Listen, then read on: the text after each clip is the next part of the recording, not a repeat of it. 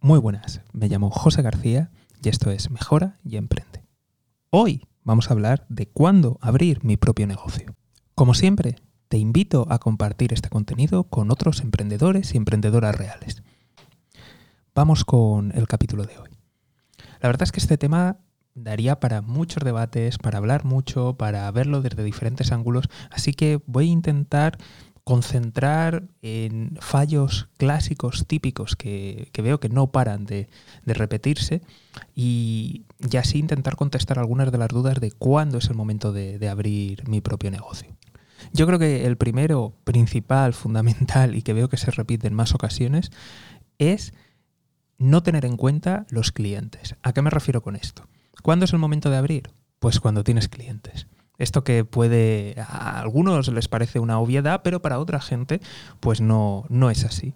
Y esto ocurre porque en tiempos, y es así, de nuestros padres o de nuestros abuelos, tú ibas, eh, tenías, querías abrir un comercio, levantabas la persiana y muchas veces con el propio tráfico de la gente, la gente acudía, venía, eh, de alguna forma tenías ese crecimiento orgánico y después se corría la voz y con el boca a boca pasados unos años, pues tenéis que hacer algo de publicidad y hablo del el buzoneo. Y pues bueno, así llamabas un poquito la, atención. Podía ser que entre tu círculo de amistades, el tráfico de la calle y algo que hagas de, de publicidad, pues empezará a funcionar. Ahora mismo vivimos en unos tiempos mucho más complejos. Los negocios cada día, pues bueno, eh, va, va, aumentando su, su complejidad la competencia ha aumentado, no estamos en esos mismos tiempos.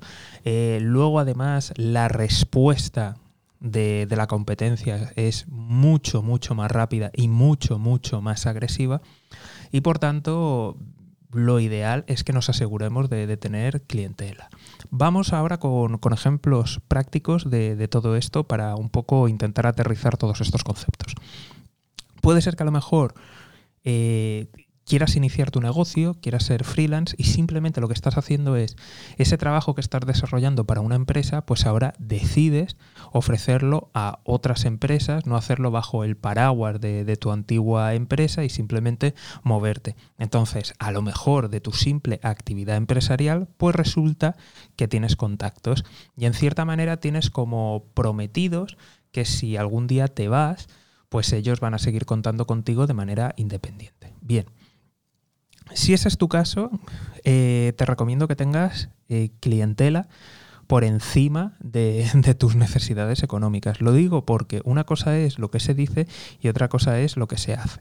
Entonces, si ya tienes esa clientela, bueno, te lo puedes, te lo puedes plantear, pero sí que te recomendaría, evidentemente, que tengas por, por encima. Que tengas, mm, te diría el doble. Te diría el doble. Eh, y también cuidado con los clientes. ¿A qué me refiero? Voy a imaginar que tienes eh, que, con seis clientes vives y esos seis clientes facturan lo mismo. Pues bueno, mm, trata de, a lo mejor tener 12. Eh, Otra de las cosas que podrías hacer es eh, permanecer en tu, en tu trabajo actual. Ojo, muy importante, revisar las cláusulas que hay. Esto es muy importante, las cláusulas de no competencia, eh, en fin, hablar con, abogados, ver tu contrato, ver también las leyes del país, porque hay veces que eso también influye, conocer eso, que, que no entras en ningún conflicto y en ningún problema. Pues una de las cosas que a lo mejor podrías hacer es, si te lo permite la ley, evidentemente, es mantenerte allí e intentar ir buscando otros clientes o incluso esos mismos clientes, si no hay ningún problema de, competencia, pues bueno, que por lo menos ya factures lo mismo antes de dar el salto. Y sería tú mantener tu, negocio actual y luego, y, mientras, eh, abrir también, darte de alta como, como, freelance y luego más adelante dar el paso siguiente a lo mejor de, de abrir tu, tu sociedad. Vamos ahora con lo que podría ser a lo mejor un nuevo producto o, servicio, o a lo mejor no es nuevo, pero evidentemente la empresa sí que lo va a ser. Entonces, ¿qué estrategia podríamos hacer? Pues bien, eh, lo primero de todo es que necesitaríamos leads. Necesitaríamos tener bastantes leads de gente que está interesada. ¿A qué me refiero con, un lead? Sería con un contacto, bien sea, a ver, lo suyo sería tener los dos, tanto el teléfono como el correo electrónico para poder ponernos en contacto. Una lista de gente que realmente está interesada. De nuevo aquí, tienes que tener en cuenta que una cosa es el dicho y otra cosa es el hecho. Entonces, eh, dependiendo del negocio, dependiendo del sector, esa conversión pues va a ser mayor o menor. Y luego también depende del producto o servicio que estés vendiendo. Puede variar mucho. Entonces, no te puedo dar cifras, pero sí que ten en cuenta que de la lista que tienes de posibles contactos, pues no todos te van a comprar. Y eso lo tienes que tener muy en cuenta. Es más, podría ser que, que de esa lista se cayera mucha gente. Eso lo tienes que conocer. Si pudieras conocer los datos de, de otras empresas, pues te podría resultar útil, pero ten en cuenta que la tuya es nueva y por tanto tus ratios van a ser mucho más bajos. Entonces, eh, dependiendo de cómo lo hagas, tienes que tener en cuenta eso, tienes que tener en cuenta que, que, de tu lista de leads se va a caer mucha gente, que a lo mejor solamente se va a convertir realmente un porcentaje pequeño. Deberías también de tener en cuenta, haber calculado tú igual ya lo tienes, ¿de acuerdo? Igual ya tienes esa lista, por el motivo que sé, pero si la has tenido que crear desde cero, seguramente sabrás cuánto te ha costado cada lead. Pues eso es muy importante tenerlo en cuenta, porque aunque tú creas que tienes los leads suficientes para lanzar tu negocio, muy probablemente vas a tener que propulsarlo con, con más publicidad. Es muy importante que tengas en cuenta eso que, sepas, eso sí que lo vas a saber, ya tienes el dato de cuánto cuesta un lead, pero aún no sabes ese lead en convertirse en un cliente real y cuánto te da. ¿Vale? Entonces ahí lo vas a tener que estimar. Pero teniendo ese dato del lead, ya sabes aproximadamente cuántos leads más vas a ir necesitando. Sí que vas a tener muy en cuenta que ese coste de, de adquisición del lead, no de cliente, va a ir aumentando conforme vayas, eh, vayas haciendo más publicidad y conforme vaya pasando el tiempo. ¿A qué me refiero? Muy probablemente hayas empezado con, gente que conoces, eh, hayas empezado con publicidad, con la zona, y más adelante te va a ir siendo más difícil. O incluso es posible que vaya bien y otra gente vea la oportunidad y tu competencia reaccione. Entonces, es muy importante que conozcas ese precio y que tengas en cuenta que de cara al futuro va a ir aumentando. Como siempre, aquí es muy incierto estos porcentajes, vas a tener que jugar, pero lo que sí que desde luego te, puede ayudar mucho es empezar a tener datos, empezar a tener datos de, la conversión, empezar a tener datos de la adquisición de, de los leads y hacer diferentes proyecciones.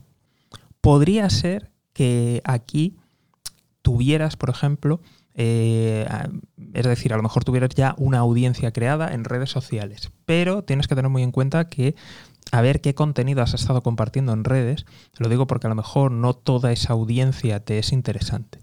Vale, si has sido hábil, habrás desarrollado algún tipo de lista de correo de alguna forma, bien sea porque simplemente les dices a la gente, oye, apuntaros, o bien sea porque estás utilizando algún lead magnet, es decir, les regalas algo a cambio de, que te dejen sus datos, ¿de acuerdo?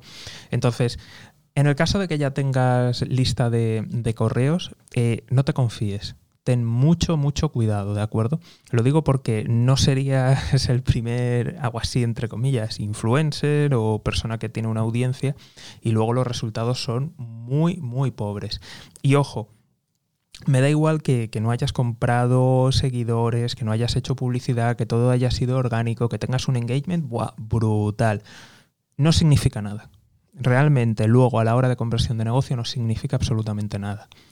Eh, yo veo a gente que tiene su, contenido y no hay ningún comentario, eso parece una ciudad fantasma. Coño, y venden. o sea, venden, punto. Luego veo a gente que tiene un engagement brutal, que tiene un montón de seguidores. No vende nada. Entonces, influye mucho el sector, influye mucho el momento, influye mucho tu público. O sea, no dice nada. Ten mucho cuidado con eso, porque se suele sobreestimar la audiencia. Que sí, que tienes un impacto, que es mejor eso que no tener nada, sí. Que es más valioso que, que lanzarlo desde la nada, por supuesto. Pero ten en cuenta que muy probablemente vas a necesitar hacer publicidad para empezar a atraer gente. ¿De acuerdo? O sea, es posible que con tus cifras no sea suficiente. Bien sea porque simplemente las propias redes no, te van a devolver el alcance y vas a tener que hacer remarketing. Es decir, eh, a la gente que entra de manera orgánica les vuelves a impactar con algún tipo de anuncio o de publicidad.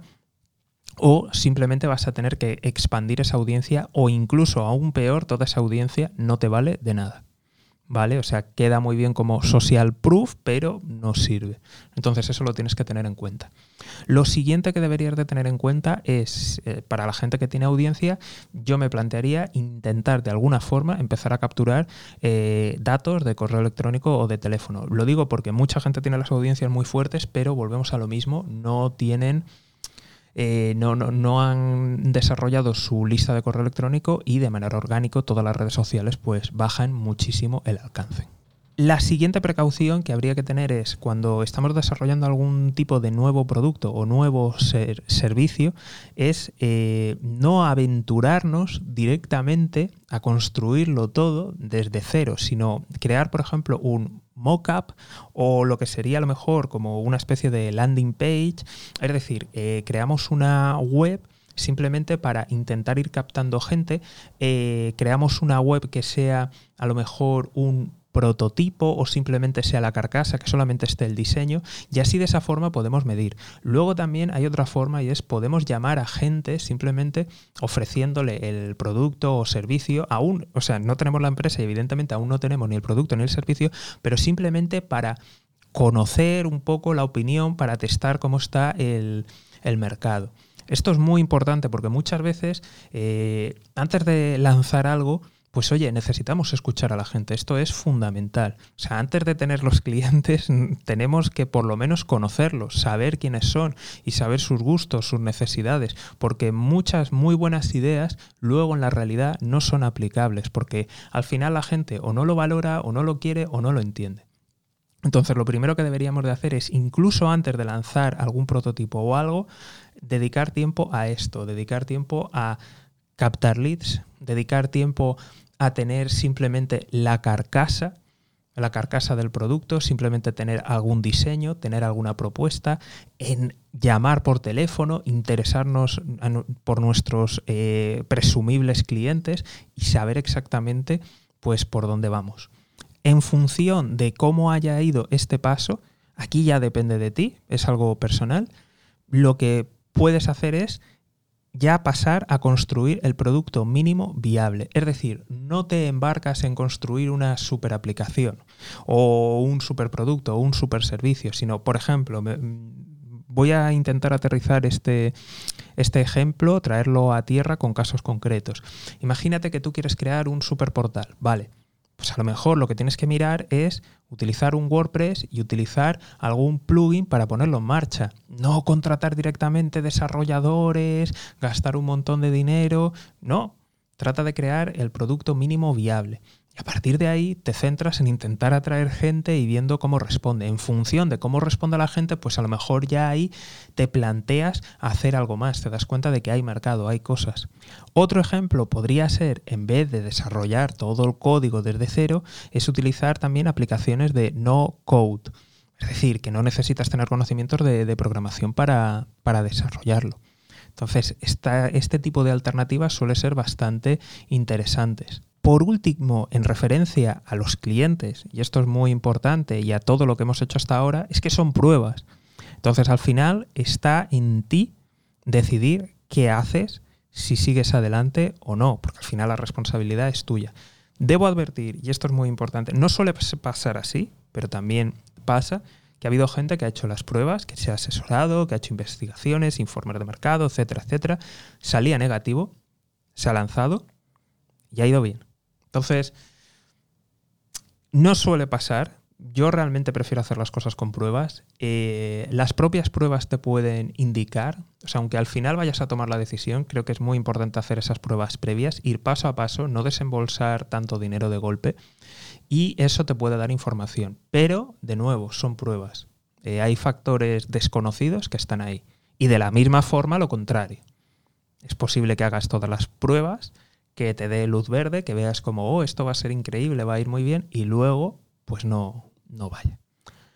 Creo que este, este podcast se va a quedar así, porque me parece bastante interesante el, melón este de, los clientes, de, evidentemente tener clientes, y, sí que me gustaría a lo mejor abrir otra, otra parte de, de este podcast para dedicarlo, por ejemplo, a a tener experiencia e incluso, ¿por qué no?, hablar también de, algunas precauciones previas. Entonces, de momento voy a dejarlo así, hablamos con clientes, quedan muchos más temas para tratar de cuándo es el momento de, abrir un, negocio, pero bueno, vamos a probar qué tal va y oye, si, si funciona bien o simplemente si me lo pedís a través de redes sociales, pues yo creo las siguientes partes de, este mismo capítulo.